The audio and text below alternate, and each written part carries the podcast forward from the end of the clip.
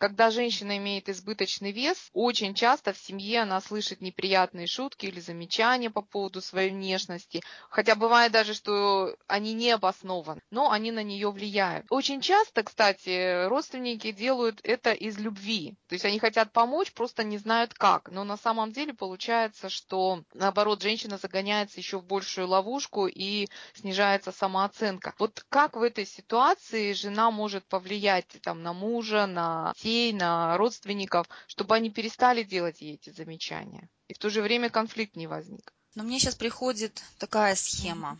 Почему я говорю приходит? Потому что у меня нет готовых ответов на все случаи uh-huh. жизни, да, и я просто сейчас себя ну, поставила в позицию коуча, к которому пришла женщина, и вот она это говорит. Но я как коуч, я бы с ней, во-первых, проработала, насколько она сама внутренне с ними согласна, когда они ей все это транслируют, ну, говорят. А, потому что, возможно, когда-то в детстве она согласилась с этой мыслью, которую они ей сейчас просто озвучивают. А, есть очень такие простые эффективные техники, когда мы можем вернуться в эту первую ситуацию, когда она это услышала и приняла на свой счет и согласилась. Она поменяет это отношение к себе, прямо здесь, прямо на сессии. Угу.